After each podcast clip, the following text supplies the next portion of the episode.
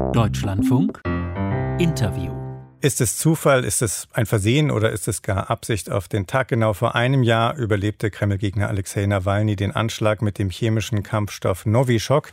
Nur denkbar knapp. Ausgerechnet an diesem Tag, ein Jahr später also, trifft Angela Merkel im Kreml in Moskau den Mann, den viele verdächtigen, diesen Anschlag mit in Auftrag gegeben zu haben, Russlands Präsident Wladimir Putin. Bis heute ist die Attacke auf Nawalny nicht aufgeklärt und das ist nur eines von vielen strittigen Themen.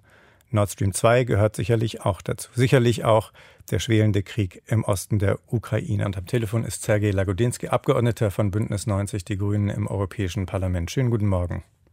Schönen guten Morgen. Herr Lagodinsky, rechnen Sie noch mit greifbaren Ergebnissen bei diesem wohl letzten Treffen, etwa wenn es um das nach wie vor heikle Thema Nord Stream 2 geht? Nein, äh, da fehlt mir die Fantasie, ehrlich gesagt, wie eine Kanzlerin, äh, die nur noch einen Monat äh, im Amt ähm, ist und bleibt, gegenüber einem Präsidenten selbstbewusst auftreten und auch wahrgenommen werden kann, der sich selbst für die Ewigkeit intronisiert hat. Da fehlt mir einfach die Fantasie und so wie ich die russischen Medien und russische Regierung wahrnehme, jetzt medial, ähm, wird diese Kanzlerin zwar höflich empfangen, aber nicht ernst genommen. Hm.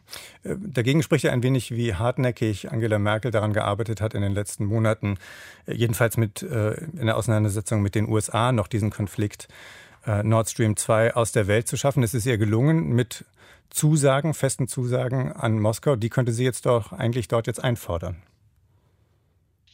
Sie kann sie einfordern, aber die Frage ist, was bringen Sie ähm, und was bringen Sie nicht dem Kreml? Das ist ja klar, dass Moskau aus diesem Deal mit den USA über die Köpfe der Ukrainerinnen und Ukrainer hinweg profitiert. Das ist klar, weil das Projekt beendet werden soll äh, und, und vollendet werden soll aber es ist überhaupt nicht klar, wie die strategischen Schwächen und auch die klimapolitischen äh, Schwächen dieses Projekts ausgeglichen werden, ohne dass Merkel da ist, ähm, mit einem Putin, der sich sehr stark äh, fühlt und eigentlich als Sieger ähm, äh, dieser Auseinandersetzung ähm, vom Feld geht.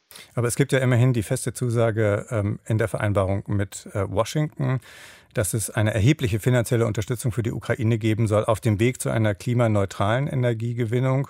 Das könnte für die Ukraine interessant sein. Und es gibt die wichtige politische Zusage für den Fall, dass Putin die Gasleitung doch als politische Waffe einsetzt. Warum reichen Ihnen diese Zusagen nicht?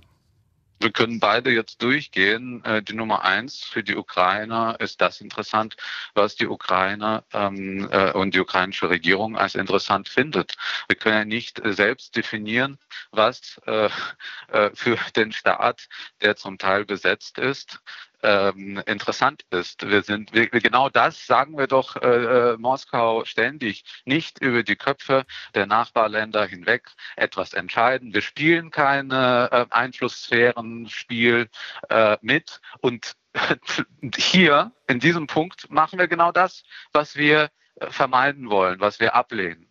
Äh, und der zweite Punkt, die Tatsache, dass Deutschland sehr nebulös verspricht, irgendwelche unbenannten Maßnahmen einzuleiten, falls Russland Nord Stream 2 irgendwann strategisch gegen die Ukraine verwendet, ähm, das ist dermaßen unklar, was gemeint ist. Und wir wissen und wir sehen ja, dass die EU auch in schwierigeren Situationen und Deutschland auch in schwierigen Situationen sehr zögerlich ist, äh, was Gegenmaßnahmen, zum Beispiel Sanktionen angeht. Die sind zurzeit wenig effektiv und das wird sich auch nicht ändern, wenn wir in einem kalten Winter sind und äh, der russische Staat, die russische Regierung ähm, äh, Gas gegenüber Ukraine abdreht äh, und wir dann unserer Bevölkerung nicht erklären können, warum wir auch Nord Stream 2 äh, stoppen möchten und sie in kalten Monaten alleine lassen. Also das ist aus meiner Sicht nicht praktikabel mhm. als Lösung. Okay, Herr Lagodinsky, das heißt, ähm, sollte es eine Regierungsbeteiligung der Grünen geben in der nächsten Bundesregierung,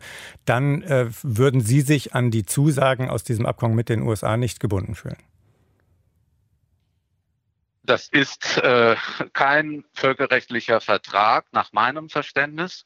Und äh, ähm, das ist auch ein Vertrag, äh, der sozusagen nur die beiden Seiten äh, äh bindet im Sinne, Amerikaner äh, haben die Sanktionen gegen äh, deutsche Akteurinnen und Akteure aufgehoben. Und äh, die Deutschen haben bestimmte Sachen versprochen. Das kann man ja weiterhin genauso machen. Aber das bedeutet nicht, dass wir dem, äh, der russischen Regierung etwas schulden. Die war ja nicht mal beteiligt an den äh, Verhandlungen. Insofern ist es möglich, eine neue Bestandsaufnahme zu machen der Pros und Cons äh, dieses Projekts Nord Stream 2, auch nach der Vollendung und schauen, wie man damit umgeht. Mit anderen Worten, ähm, sollte es, sollten die Grünen etwas mitzusprechen haben in der nächsten Bundesregierung, dann werden Sie versuchen, Nord Stream 2 äh, zu stoppen. Die Grünen werden versuchen, Nord Stream 2 neu zu bewerten, denn wir wissen, es stehen noch einige ähm, rechtliche ähm, Urteile aus. Ähm, mal schauen, wohin das führt.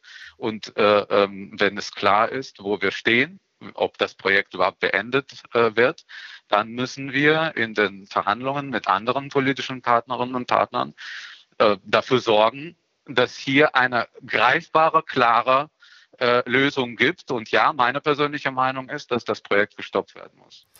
Die Kanzlerin, äh, wenn wir ein bisschen zurückblicken, ähm, hat sich ja massiv dafür eingesetzt, 2014 nach der Annexion der Krim, dass es äh, eine geschlossene Antwort der EU äh, auf diesen Bruch des Völkerrechts gibt. Ohne sie hätte es Sanktionen vermutlich nicht gegeben. Zusammen mit Frankreich ähm, hat sie ihr ganzes Gewicht auch dafür eingesetzt, den Krieg in der Ukraine zumindest einzudämmen. Nun bekommt die Kanzlerin für ihre Politik auch bei dieser Vermittlungsversuchen von Ihnen immer schlechte Noten. Welchen anderen Weg würden Sie denn einschlagen?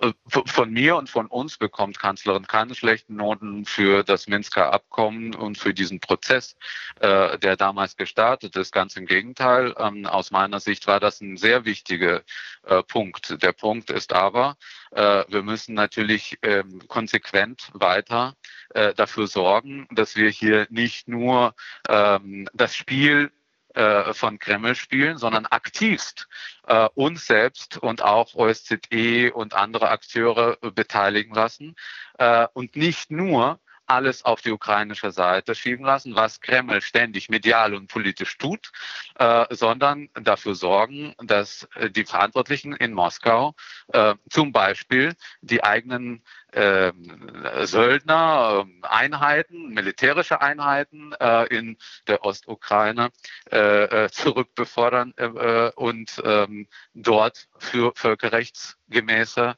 Zustände sorgen. Das ist etwas, was wir nicht hören. Und, sorry, dass ich wieder zurückkomme, mit solchen Geschichten wie Nord Stream 2 Deal, äh, machen wir genau das Umgekehrte, ja, wo die Ukrainer, und die Kritik kommt jetzt auch aus der Ukraine und aus Kiew, wo die in Kiew sagen, mit diesem Deal macht er selbst kaputt diese Fortschritte, die wir ja ähm, eigentlich 2015 noch ähm, äh, uns erhofft haben.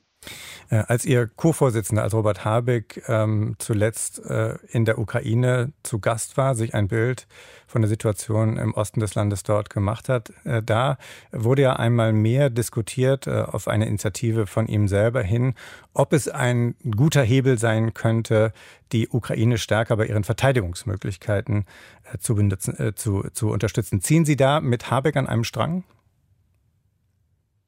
Ich ziehe mit dem in dem Sinne an einem Strang, dass wir hier nicht vergessen sollen, wer das Opfer einer Aggression ist und wer die Täter sind. Und äh, äh, für mich und für uns ist klar, dass die Täterseite Moskau ist und äh, die russische Regierung. Das bedeutet, dass wir sehr kreativ sein müssen, um zu schauen, wie können wir den Rücken derjenigen stärken, die, die annektiert zum Teil äh, und zum Teil besetzt sind. Ähm, insofern ist die Fragestellung nicht verkehrt. Welche Wege dahin führen, die Verteidigungsfähigkeit und die Resilienz, das schöne neue Wort, was wir immer benutzen, auch in diesem Fall äh, der ukrainische Gesellschaft. Ist so schön unklar, Herr Lagodinsky, ist so schön unklar. Da bleibt offen, worüber Sie konkret reden.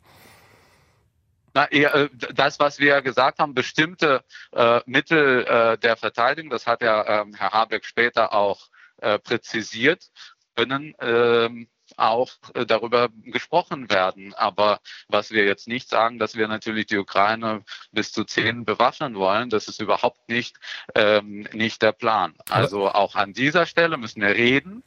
Ja, was ist möglich und was ist für uns auch möglich und vertretbar in dieser heiklen Situation? Aber dass wir ähm, an einer Verteidigung eines Opfers der Aggression ähm, arbeiten müssen, gemeinsam, äh, ist es klar.